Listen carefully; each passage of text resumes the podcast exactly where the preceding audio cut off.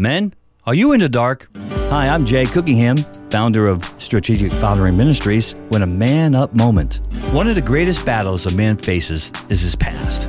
We often allow these past events that haunt us, you know, our mistakes, our failures, our sins, we allow them to affect our choices and our decisions. The enemy loves that, and he plays that card repeatedly. It's time to end that game and walk like the redeemed sons that we are. Micah 7 8 says this Rejoice not over me, O my enemy. When I fall, I shall rise.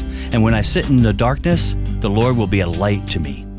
So, how do we rise and fight back? Well, here are three strategies. First, we worship. Worship focuses on God and keeps our eyes off of us, even our past, and it gives us perspective to see clearly. And then we pray. Praying focuses on the Father's will and His purposes. Prayer changes us and encourages us to follow Him. And then we study His Word. Studying Scripture focuses on the Father's truth, reminding us who He is and who we are in Him.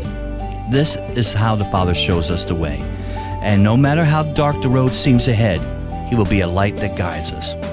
God bless you, and we'll see you next time. Meanwhile, please visit strategicfathering.com to listen to some more Man Up Moments.